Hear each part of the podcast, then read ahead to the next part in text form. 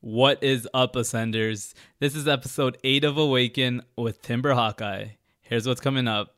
If you wake up every morning and you're thinking, I'm not rich enough, I'm not pretty enough, I'm not successful enough, or whatnot, then you're starting every day from a place of lack and deficiency. Take a step back and kind of observe this internal dialogue and say, I have a choice. I can choose to be grateful for what's there. It's not about looking at the glass as half full as opposed to half empty. It's about being grateful to have a glass in the first place.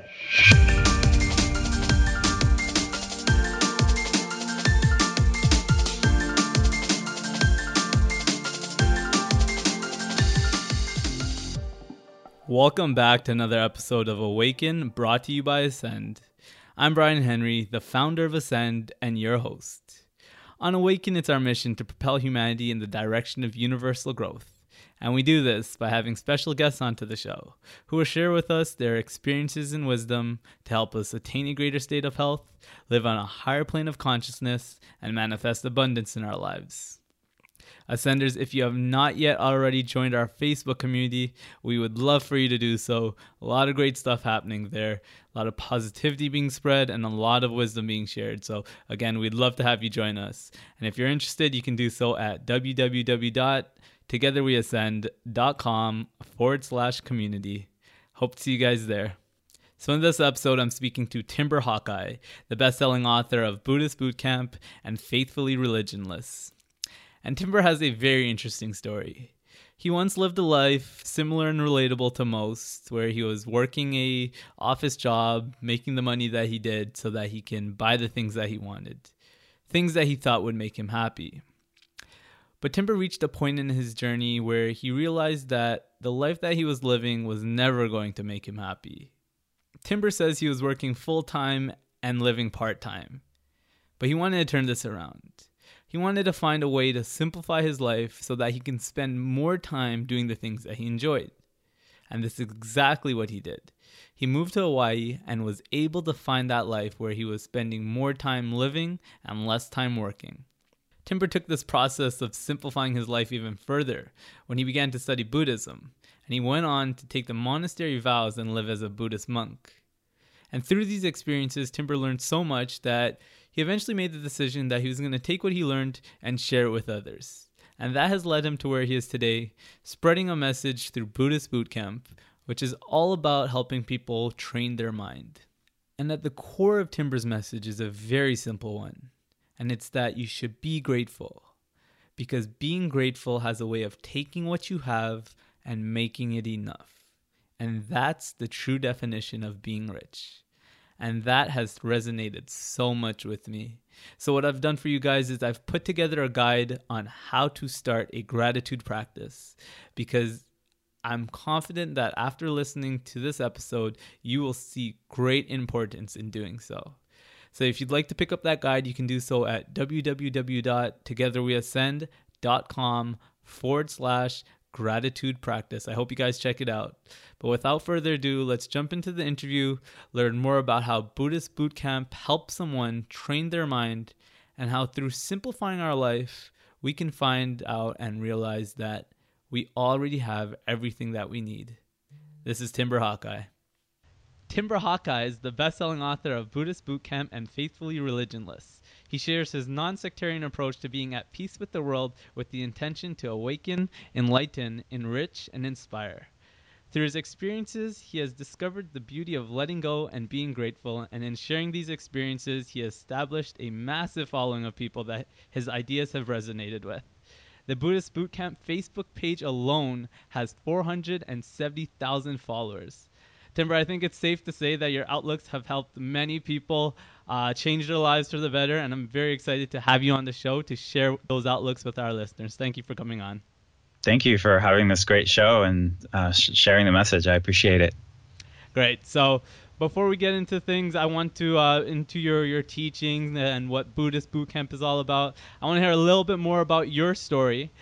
So I know that you made a very interesting decision some time ago to pick up things and and move to Hawaii with very little financial security. What did your lo- life look like before you made that decision? It looked very, I would say, typical in the sense that I was working in the corporate world. I was making a lot of money. I had the condo downtown, the designer clothes, the designer furniture. I was very concerned with appearances. I was on the rat wheel, you know, and uh, chasing trying to fill some void to, for approval for happiness and it was exhausting i was working all the time and and just finding that it wasn't uh, trying to impress other people uh, wasn't wasn't working. Uh, there's a line in Fight Club about working jobs we hate so we can buy stuff we don't need to impress people we don't like. and that really hit hard. So I decided to sell everything and go to Hawaii with a simple intention to live a simple and uncomplicated life. So was it there a, a, debate in your head going around about this, or was it kind of a move that you you knew had to happen? Uh, one day, one of the other paralegals at the law firm where I was working was celebrating her 30 year anniversary at the firm. And the fact that she was celebrating 30 years in a cubicle, that scared me. That was my wake up call because I got to see, to, you know, my future and said, this is going to be my life if I don't make this change now. Mm-hmm. So there wasn't so much of a debate. I knew I I didn't know what kind of life I wanted, but I knew right there and then what life I didn't want. And I think that's an equally helpful navigation tool as we go through life is the, the process of elimination. And when you rule out what you don't want, the path almost appears before you. The key is to to proceed with curiosity, not necessarily caution. Mm-hmm. And and that and be excited about the unknown rather than scared of it. And even if if, if there were moments of fear, it's it's to do it anyway. So to acknowledge like, hey, this is scary, but I'm gonna do it anyway. And so there was no debate. There was just this awareness that I am going off the main road, so to speak. Like I'm taking a mm-hmm. side path here and there aren't going to be as many cars around me. There aren't going to be, it's not going to be well marked. There's not going to be, so, but I'm trusting because I know where the road I was on was leading. Yeah. So, you know, not knowing where I was going was almost more exciting than knowing for sure where I was going to end up. So, and it's been incredible ever since. So, no, no debate. That's amazing. It just it sounds like it just felt right for you. Like you you thought about it and everything inside you said this is this is the direction I have to go in.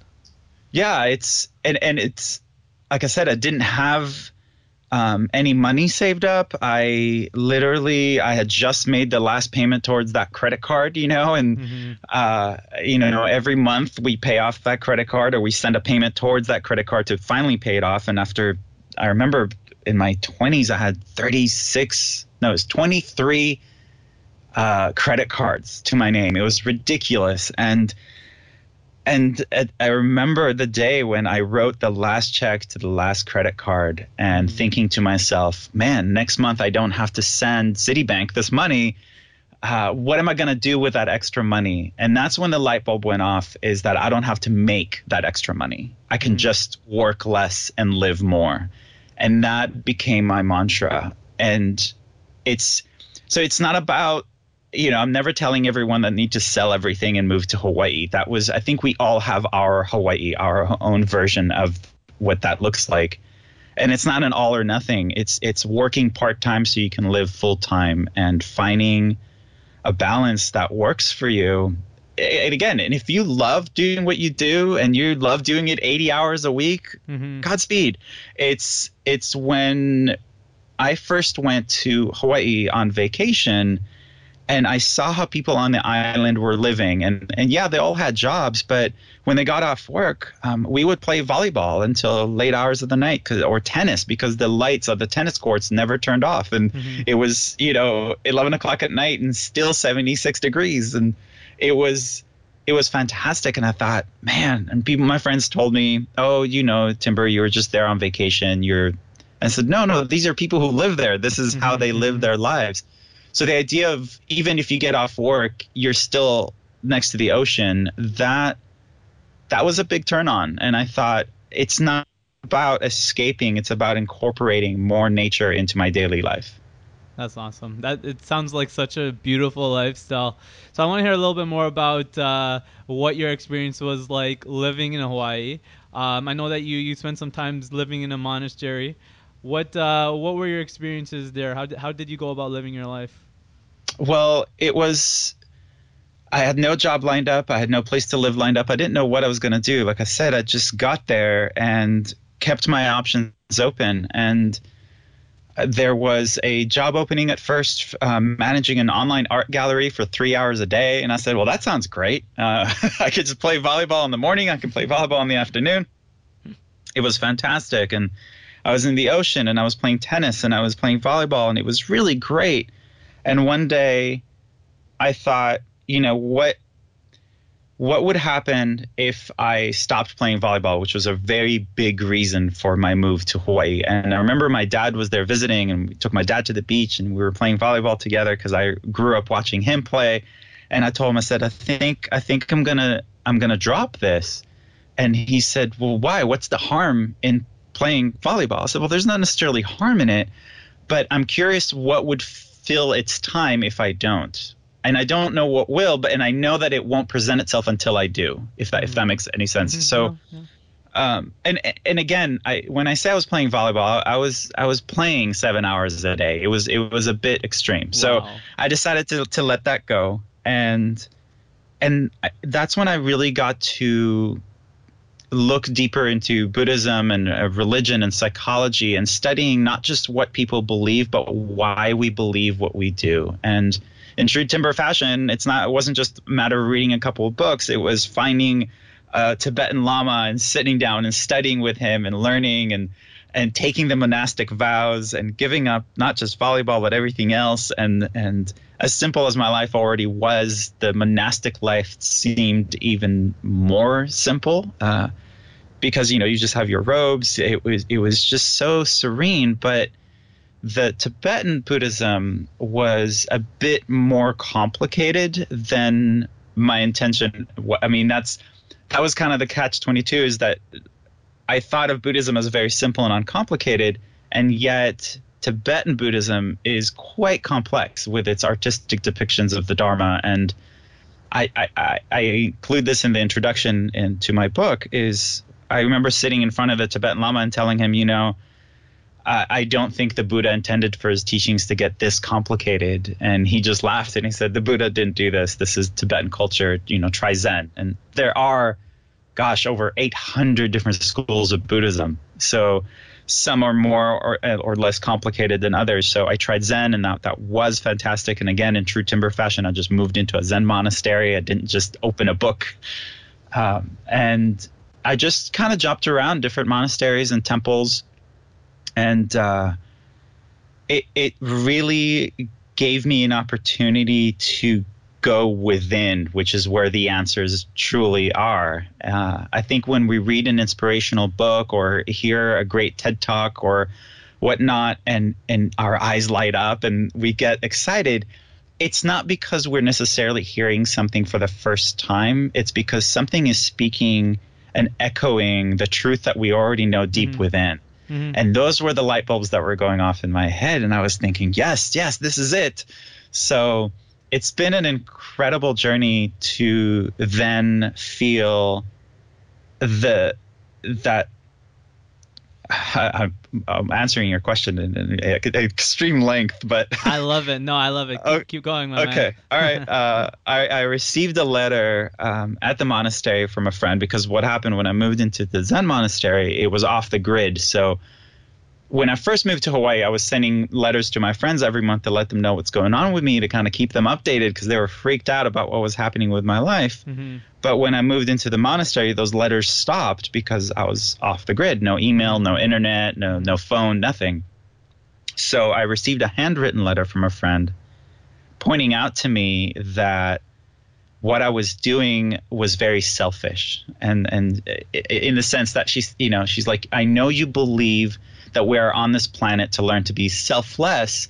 And it's interesting that you tucking yourself away in the mountain somewhere with no connection to the outside world is pretty self. I mean, it's you're how are you being of service? If mm. if you took a vow to be of service how are you being of service? And there was truth to what she said. I don't regret going but hearing that i couldn't justify staying. Mm. so I, I i had learned at this point about the middle path and I decided uh, to leave that monastery and and and I didn't want to go back to the corporate world uh, but I didn't want to stay in the mountains, so I moved into a temple with Wi-Fi.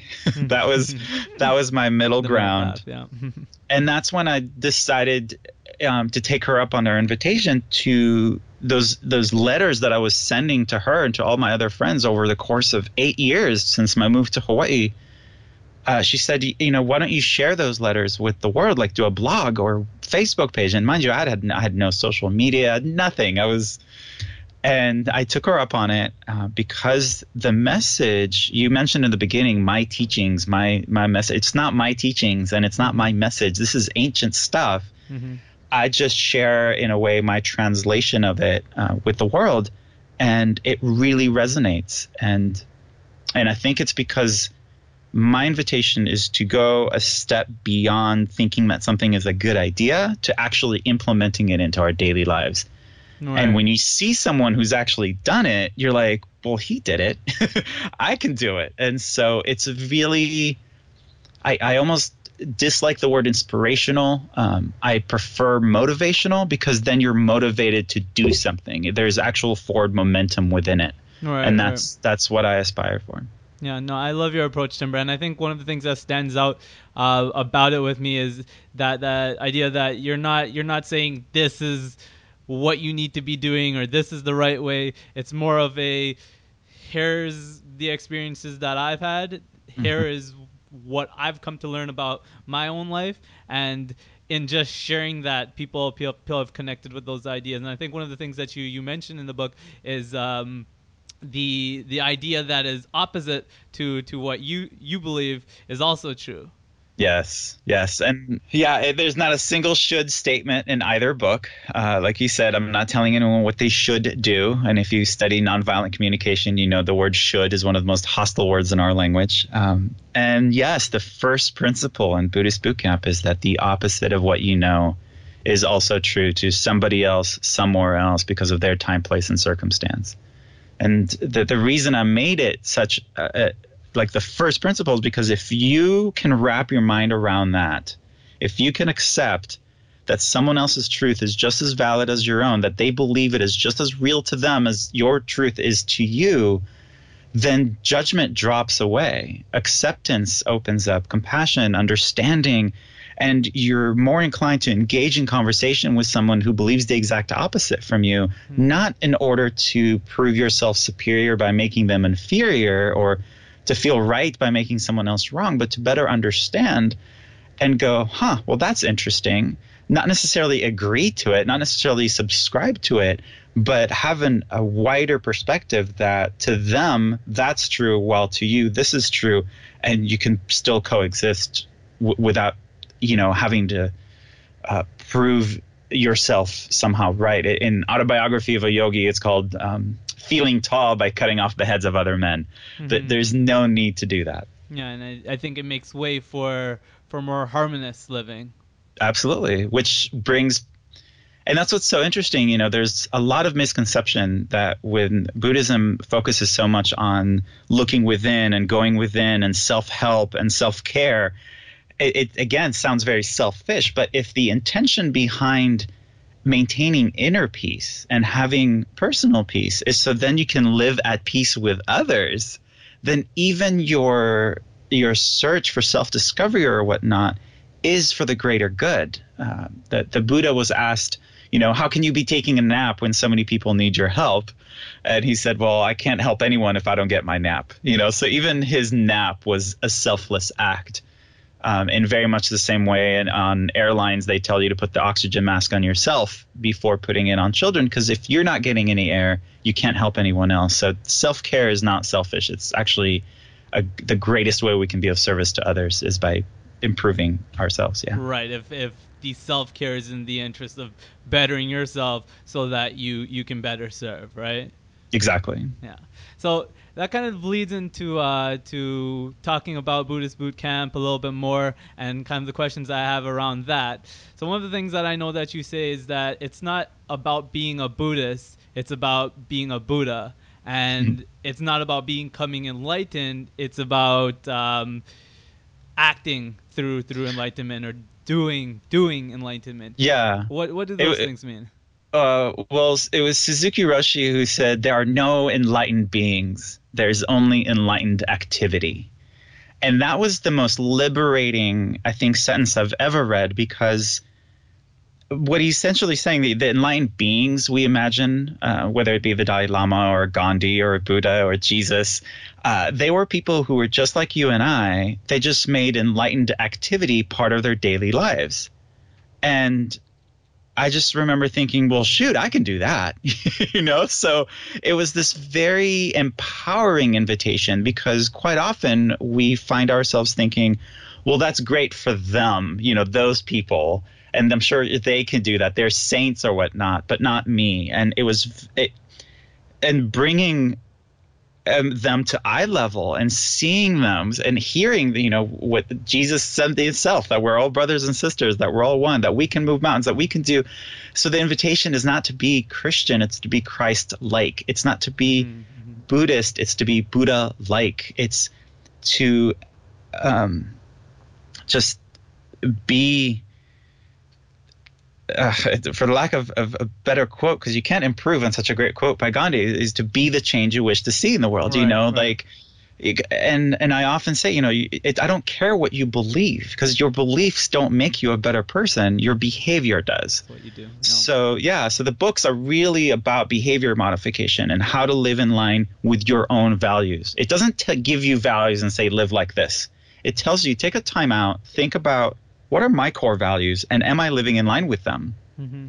Because true happiness, harmony, as you said earlier, is when what we think, what we say, and what we do are all in alignment. alignment So, and that's, I mean, that's blissful living every day because you're eliminating the internal conflict, the internal struggle of beating yourself up. Because even when we were kids, there was, we've been introduced to the concept of an angel on one shoulder and a devil on the other, mm-hmm. and there's this constant uh, tug of war and but when you're living in congruence, there's no war. You're just at peace, and then you can live at peace with others. And someone can tell you they believe the exact opposite from you, and you can just say, "That's interesting," and move on with your day. Mm-hmm. That's awesome. So I know that Buddhist Boot Camp is, is about training the mind, and I think a lot of what we've already mentioned is is already touching on in the ways that, that you want to, to train or help someone train the mind to think. Mm-hmm. Um, I want to dive a little bit deeper into to what that process looks like, what that training looks like, and I mean, I guess we can even start with why do we need our to, to train our minds in the first place? What what is it that that we're training the, it for? Um, on top of of course all the things that we mentioned to to be able to live in harmony and live yeah. in peace. Well, it's interesting. Um, it, if if you ever think even for a moment that we're not training the mind already, um, then you're overlooking our habitual tendencies. Um, uh, next week, I'm actually publishing my first gratitude journal, um, which is a way to actually put this into action. And, and by that I mean, if you wake up every morning and you're thinking, "Oh, I didn't get enough sleep." I'm not rich enough, I'm not pretty enough, I'm not successful enough, I'm not healthy enough, or whatnot, then you're starting every day with this idea of not enough and and from a place of lack and deficiency. So you're training your mind to always you're you're already there. You're starting your day at the bottom every day. you know, and you're just like and with a gratitude journal and what it does is it invites you to every morning first thing write down okay what am i grateful for um, and you know it asks you just five questions a day that that train you to start looking at how you're living in abundance, how much there is in your life, instead of focusing on what's missing. Mm-hmm. And and that's a way to train the mind to it's not about looking at the glass as half full as opposed to half empty mm-hmm. it's about being grateful to have a glass in the first place that's that's actually the the invitation behind the gratitude journal, behind Buddhist Boot Camp, behind Faithfully. It's it's really it's about shifting the perspective. So the mind, you know, it's like with meditation, people say, "Oh, I'm trying to control my thoughts." It's like, no, no, I'm I'm just making sure my thoughts don't control me.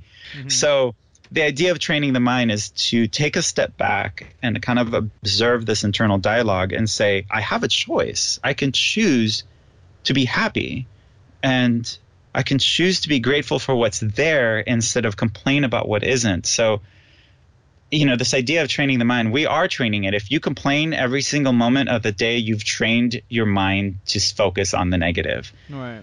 So i'm not suggesting brainwashing. I'm suggesting shifting and training it to work uh, for your evolution uh, and and that's something we can all do. And seriously that, that I, it surprises me. It took me so long to come up with a gratitude journal because in Buddhist bootcamp I talk about hey keep a gratitude journal. It never occurred to me like hey Timber make one. So so quite literally I'm in the process of stuffing envelopes. I've got like 500 of them here um, to mm-hmm. send to people um, and let them know. It's called mahalo um, which is which means thank you in Hawaiian nice um, and it's it's specifically for 2018, and it guides you every morning. takes five minutes. Like, how do you feel right now? In two words. Don't overthink it. Just give me two adjectives, and like, what are you grateful for?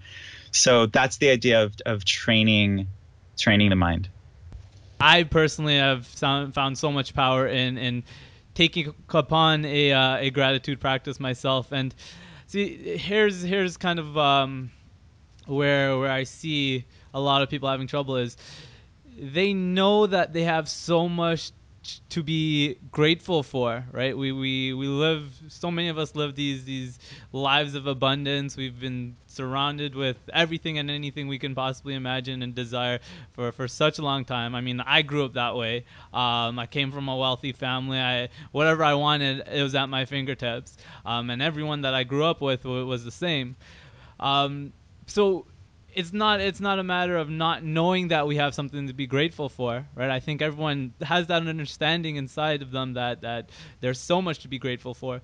So what is it exactly that's getting in the way of people feeling or expressing that gratitude? It's that veil of doom. It's you know it what you focus on is what you see. So you can you know, you can be on vacation in Hawaii, and if you have the habitual tendency to complain, then you're going to be like, the sand is too sandy and the ocean is too blue. And, you know, mm-hmm. like you're going to find something to complain about because that's your habitual tendency. All we are is creatures of habit. Right. So, yes, even if you grew up with abundance, if you didn't take a time out to go, my gosh, I'm so grateful for this bed, I'm so grateful for this roof over my head I'm so grateful that I have functioning lungs and all of this stuff. If instead, if what you're focusing on is uh, I have to go to work today or I have to do this, and the, your your mental voice is I have to instead of I get to, um, it's it's very detrimental. So it doesn't matter how much you have, and that's why right. the idea of possessing more and having more money, which people tell us is the key to happiness, is clearly not because you look at people who have so much in the material sense and they're miserable. And for one reason, we haven't defined what enough looks like. Hmm. And if you and if you don't draw a line of okay, this is enough. This is enough money. This is enough food. This is enough exercise. This is enough whatever. Um, then you'll never have it because you it's not defined. But right. once you know, well, this is enough, then you're like, oh my gosh, I have enough. And the moment you have more than that, you're like, oh my gosh, I have more than enough. I want to give. And so you're living in abundance and generosity rather than accumulation and lack and deficiency. And it's just so that's the benefit of gratitude journal. It goes, it's not about knowing intellectually, you know, it, it's just like, it, it, it's it's about tapping into the feeling because we tend to act on our feelings and if we feel like we are lacking it's going to affect every single aspect of our lives but if we tap into feeling grateful from the moment we wake up oh my gosh it's going to affect every single thing we do throughout the day mm-hmm. where it's we're going to celebrate whether the glass is half full or has a drop in it or or not and and and sometimes just life itself, not even for ourselves, but maybe I was maybe I woke up this morning not for my own benefit, but that, so I can be of service to others. It's this incredible shift in perspective. That's it's it's not about knowing. If if knowing alone uh, made us wise, then every old person would be a wise yeah. Zen master. Uh-huh. Knowing is not even. There's a chapter I think in Buddhist Boot Camp, isn't there? It's called. Yeah, um, you mentioned that. Yeah. N- knowing is not even half the battle. You know, so it's about going a step beyond knowing. Yeah. So there's so much power in everything that you just said. I have to have to do a little bit of a summary there. I think uh, the first thing that stood out was that knowing and feeling is completely two different things, and that's why you need to train the mind because if you're focusing on the the things that that matter and the things that that make you feel good then over time it's going to empower you right empower you yeah that's going to be your your motivation your force it's it's it's that story of the two dogs that go into uh, a room separately and one dog comes out and he's wagging his tail and he's really happy and another dog comes out growling and angry. You know you know what was in the room is it, it was a room of mirrors. So the dog that goes in angry sees another angry dog gets angry. yeah, the dog that goes in and he's joyous then he comes out. And so we, the, the world outside is what it is we bring our perspective to it. And so you and I can both look at the same world, at the same situation, and have two very different perspectives. One is it's a wonderful, beautiful world with incredible stuff happening, mm-hmm. and one is oh my God, we're doomed. and and it's not that one is right and one is wrong. They're they're both happening simultaneously.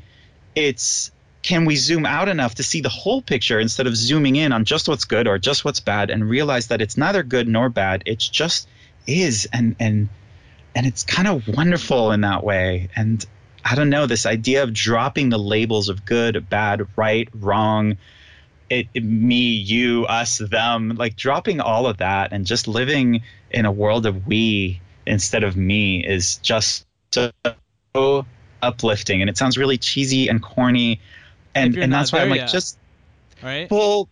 It, it, perhaps you know i think that if someone approached me with it before i was ready i would have brushed them off like they're crazy. But that's why i said it's an invitation. Try it out you know? Just just try out you know filling out a, a month of the gratitude journal and tell me you don't feel better at the end of the month. No. tell me your your your perspective it has not shifted from you know one of the things we often say that identify ourselves as victims is i have to like, oh, I have to go to work. I have to do them. Like, you don't have to. You choose to. Celebrate that choice. You go to work because you want to, because of what it affords you. And and it, it's well, that's not true. I have to pay the mortgage. You don't have to pay the mortgage. You choose to pay a mortgage on that big house. Those are your choices. Celebrate them, you know. And I I literally write the, the the check for the electric bill every month with a smile on my face because how blessed am I that I can just flip a switch and there's light? You know, yeah. that's it's pretty incredible. You chose to have that electricity, right? I, yeah, yeah. There's, I could so choose much not power to. in there. Yeah. And knowing, and you mentioned it already, that knowing that that the control is within your hands is so empowering. So yeah. that brings me to uh, to another part of the the whole process of training your mind that I want to touch on, and that's what you refer to as making sit happen. So taking taking time to slow down, to meditate. So I want to ask you uh, because I know that that many of our listeners is either one unfamiliar with with meditation and the benefits of it either in that place or in the place where they, they kind of know what, what, what it's about, but they don't necessarily truly understand how much how much uh, power lies in it and how transformative it can can actually be. So. Let me hear your uh, your elevator pitch for meditation. well, a lot of people tell me uh, you know, oh, I, have tried meditating, I, I can't, I, am doing it wrong, or it's it's too hard, or whatever it is. And and the only reason they say that is because someone at some point told them there's a right way to do it and that's kind of problematic is that we are saturated uh, oversaturated with all these guides of you have to sit a certain way and your eyes have to be pointing a certain way and your hands have to be in a certain mudra and it's just uh, unbelievable and your tongue has to be in the, the roof of your mouth and you got to breathe through one nostril and out the other and, and count to 10 and then start and you're just like forget it i can't do it that's too much going on you know and and and the idea of meditation is just it's it's to take that break and kind of not try to control your thoughts, but first and foremost, just observe them instead of identifying with either the angel on one shoulder or the devil on the other, realize that you're take a step back and realize that you're watching the show happening. To not identify with either one of them, to realize that who you are is the one observing this movie and not get so attached to either one. So at first it's it's to familiarize yourself with the way the mind works before you try to control it. It's like you got to understand how a vehicle works before you drive it. So you just kind of go, okay, well this is how I go, this is how I stop. This is this is interesting and I'm the one in control. I choose how fast to go. I choose when to pull over because quite often we try to quiet the mind and we can't. You know, we try to go to sleep at night, but our mind is racing, or we try to focus on one thing, but our mind focuses on something else. And it's just, it's kind of ridiculous because we've never trained our mind to stay focused. And meditation is exactly that. It's it's you taking a time out and saying, for the next 10 minutes, I'm going to just sit here for example, and I'm not going to try to control my mind at all. I'm just going to control my body. I'm just not going to physically move no matter what until the little bell goes off and says 10 minutes are up.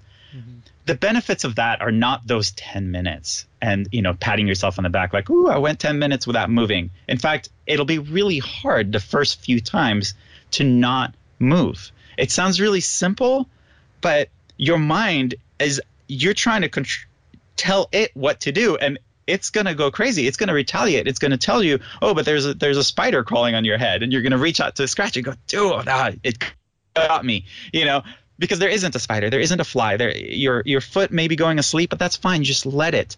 The benefit of that is not those 10 minutes. It's later in the day when something happens, someone says something, you see something online, instead of reacting you're like, wait a minute, I have practice of just sitting with what's going on without reacting to it. And that benefit, you know, increases throughout the day because all mindfulness is is introducing a gap between impulse and action.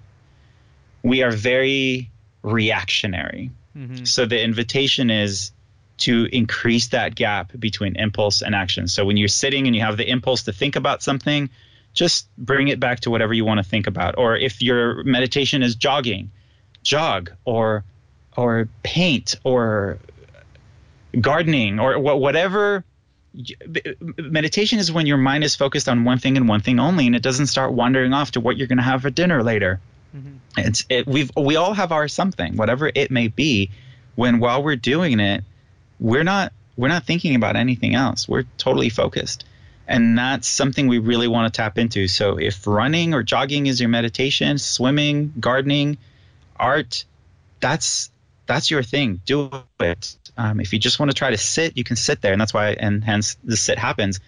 Um, we we got to make sit happen. We got to take a time out and say, for the next 10 minutes, 20 minutes, however long, I'm just going to sit here and not be so easily manipulated by outside forces, I'm going to take control. And that is really beneficial throughout the day later on. So it's just, again, it's a matter of practice. That's all.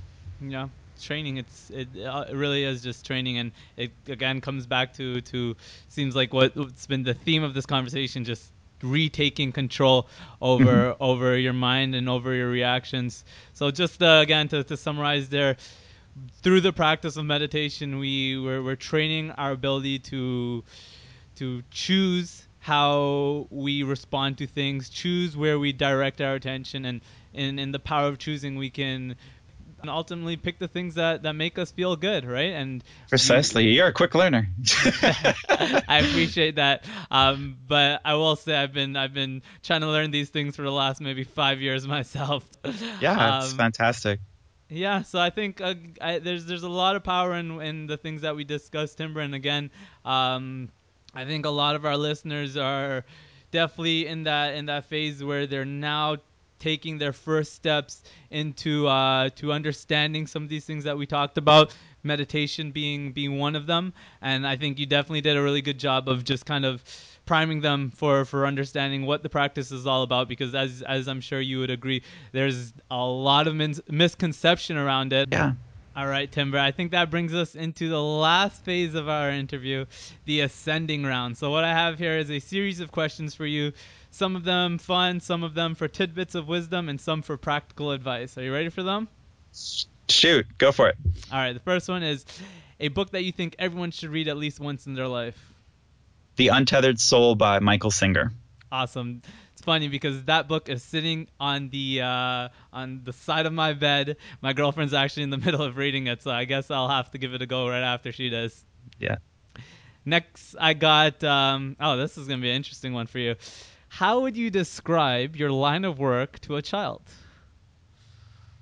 Uh, how old is this child? because you know, like uh, the, the, the reason I asked is uh, the first book, Buddhist Boot Camp, is now required reading um, at a few high schools. Okay, And no, so- younger than that. Um, let's say, let's say like ten. My line of work. What do you do? A ten-year-old kid walks up to you and says, "What what what do you do for work? What, what do you tell them?" Well, technically, I'm a publisher, so I would say I publish other authors, but um, but they don't understand what publishing means. What do I do? It's Here's your chance to to give this kid a message. I, gosh, it, it's I don't think of it as work. It's it's a it's actually a tougher question. It's, I would say I don't work. I live. I love that. I I think that's the best answer you could have given. Okay, good. All right. cool. All right, next question. Um, what is one mission or goal that you you have for yourself that you've yet to achieve? oh gosh, I I don't have a bucket list. Um, Are would you say you're you're you're the type not not to to paint that that future in your mind, or or, or is this something that you you you do you come back to or you reflect about? Well, I think it's it's dangerous to have. Um, I, I have to be very mindful of how I phrase this because it's not dangerous to have goals. It's dangerous to be attached to outcomes. Mhm. So my aspiration, my vow, my commitment is to spread the message that has enriched my life to as many people as possible. And so that goal is is daily. Um, it's not like something I wish to achieve five years from now or in Mhm. 20 years when you know X number of books sell, then I would have reached that goal. Like I, I'm, it's so irrelevant to me Mhm, mhm. if every single day on the journey I am committed to sharing the message and if even if it enriches just the life of one person then I've met that goal it doesn't mean that I don't try to meet it again the next day so I forget where your original question was but it was very future based and Yep. I don't I can't plan for an unseen uncertain future I don't have that I have today what can I do right now Mhm. um, is live in line with my values so that I don't. Yeah, I think it was something related to a bucket list or something I wish to achieve. what was yeah one goal you you wanted to achieve. Gosh, I, I, I honestly don't have any. Um, That's It's to- that's fair. I, to do- because- yeah. yeah, I, I see I definitely see where your line of thinking is and it makes sense. It, it, it aligns with uh, with not having a, a list of goals that you have uh, planned to achieve. Um, Yeah. It reminds me of of a very um, powerful idea that I once came by, and it's that we don't have time, we, we have intentions. So Mhm. rather than thinking in terms of, well, I have probably maybe another 20 years to live, and in this 20 years, I I want to achieve this. It seems like you're you're thinking more in terms of, well, my intention is to to spread as much love, light, joy Yeah. into the world, and I will I'll continue to do that with with whatever time. with every breath I've got. Yeah, exactly. I It's like it's it. I like it. it's the problem. One of the things I talk to with the high school students is, you know, what is it going to take for you to be happy? And the the problem with their answer is quite often they give me a list, you know, and what they do is they take happiness and they throw it into the future. Like mm. I won't be happy until I achieve these things that answer your question. And I think that's kind of the problem. Sorry to point that out is that we are surrounded by questions like where do you see yourself 5 years from now? We are we are society just pushes us to look into the future instead of the present moment and th- as a result we feel like we're not there yet Mm-hmm, so the kids mm-hmm. tell me I won't be happy until I graduate from high school, until I go to college, until I get a job, until I make six figures, until I get married, until I buy the house, until I get the Tesla, then I'll be happy. And it breaks my heart because they're taking happiness and it's like holding a football and yet they're throwing it way into the future. Like I won't be happy until dot dot dot. Mm-hmm. And and I just shake my head. I'm like, you can be happy right here and now with what no, you've got. And no. do you know anyone with the house and the and the the kids and the the the Tesla? And they go, yeah. I'm like, are they happy? And they go, no. I'm like, then why are you following a recipe that doesn't actually go where you think it will? So so no, it's it's it's very present moment based, not future based. Sorry for the it was supposed to be a, no. a, quick fire answer and I gave you an entire spiel, but I think there's so much more value in, in how, how we're hearing you answer these questions. And just so you know, when uh, when I had that question on the list on the plan, it, the the intention behind it was I want to hear hear how you think about the future because as we know Zen and, and Buddhist teachings is a lot to do with with being in the, the present, present, moment, yeah, finding finding joy in the present moment. So it's such an interesting uh, question when when we come to we we talk so much about the present. How are we supposed to think about the future if we were supposed to think of it at all? So. I uh, I definitely had that in the back of my mind when when I had planned when you wrote it. Okay. Yeah. so last question for the day, Timber, and this is probably uh, one of my favorites, if not my favorite. So I'm gonna hand you a microphone here. And this is a, a very special microphone because everything and anything you say through it is going to be heard by the entire world. What do you say through the microphone? Be grateful. That's it. That's it. There's that's it. That's that's all we need to know. Um, I think everything else is uh, extrapolation on that one concept. But I think if we can just be grateful, we will enrich our own lives and the lives of others. And if we can just do that, that I mean, that's why there's there was not even a hesitation when you asked that. I was like, oh shoot, what is he going to say? Everything I say through the microphone is going to sound like I'm on helium. Uh, is it going to sound like I'm singing it? Is it gonna? And you're like, no, the whole world's going to hear it. And if I had um, one opportunity, it reminds me of a Bjork song um, where she says, I want to go on a mountaintop with a radio and good batteries and play a joyous tune to free the world of suffering. So it's like if we have a platform through which to spread any message, may it be to be grateful. Um, because through gratitude, we we tap into happiness, into joy, into non judgment. Everything ties back into gratitude. That's why my TED talk is all about gratitude. My book is all about gratitude. Uh, the gratitude journal, guess what? it's all about gratitude. So, mm-hmm. yes, be grateful. I think that's the perfect way to to end things off. I just want to uh, bring a quote I heard you say, and it, it ties back to well, it is about gratitude, and it's gratitude has a way of turning what we have into enough. Yes, and that is the true definition of being rich. Absolutely. Thank you so much. Thank you so much for your time. I, I had a really great time discussing uh, everything that you, you had to share with you, share with us. Sorry. Last thing is, where can we find you and your work if uh, if we want to find out a little bit more? Oh, uh, BuddhistBootcamp.com. Um, there's links there to Facebook. There's also Buddhist Bootcamp podcast. Uh, there's the books. The only the only thing I ask of people who get the books and read them is don't keep them. Uh, when you're done reading the book, pass it on, give it to someone else, keep sharing it with others. My my vision is that for every book that is ordered, at least four people read it. And I know my publisher hates it when I say it. They're like, "No, Timber, have them buy five books." I'm like, "No, just it's t- that's so not like again, it's it's if you're on the mountaintop and you can just share one message, can can one person enrich the lives of four? Imagine if each one of us did that. Um, so yeah, BuddhistBootcamp.com. Um, it has links to the videos. There's a YouTube channel. Um, everything is through there. So go there. Timber, thank you so much for your time. We really appreciate it. Thank you. It. Thank you. Aloha. Ascenders, that's my interview with Timber Hawkeye. I hope you enjoyed it, and I hope that some of the messages and ideas we had to share were ones that resonated with you like they did with me. I'd love to hear that some of you go out and grab a copy of Timber's gratitude journal. I'm sure after hearing him speak to the topic of gratitude, you can start to see or see even more that practicing, cultivating gratitude can be so powerful and so beneficial. I know that my conversation with Timber has had a positive impact on my own perception.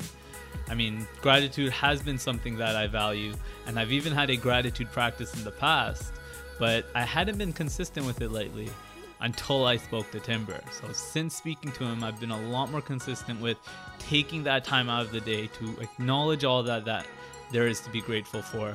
And when I am doing that consistently, I notice a huge carryover to that sense of gratitude um, being carried over to to my daily life and my daily activities, and really truly is provides you with that that feeling of everything being great the way they are and everything that we have is already enough. So definitely recommend that you guys start a gratitude practice of your own and that's exactly why I wrote this guide, the how to start a gratitude practice guide that I have created and put on the the website for you guys for free. Um, it'll give you a little bit of a sense of my approach to the gratitude practice, and it'll give you a little bit of a, uh, a place to begin if, if this is something that you're ready to get started with. So, if you want to check out the How to Start a Gratitude Practice guide, you can find that at www.togetherweascend.com forward slash gratitude practice. I hope you guys check it out. So, the How to Start a Gratitude Practice guide Timber's gratitude journal, and any other resources that we mentioned in the episode will be found at the show notes to the episode.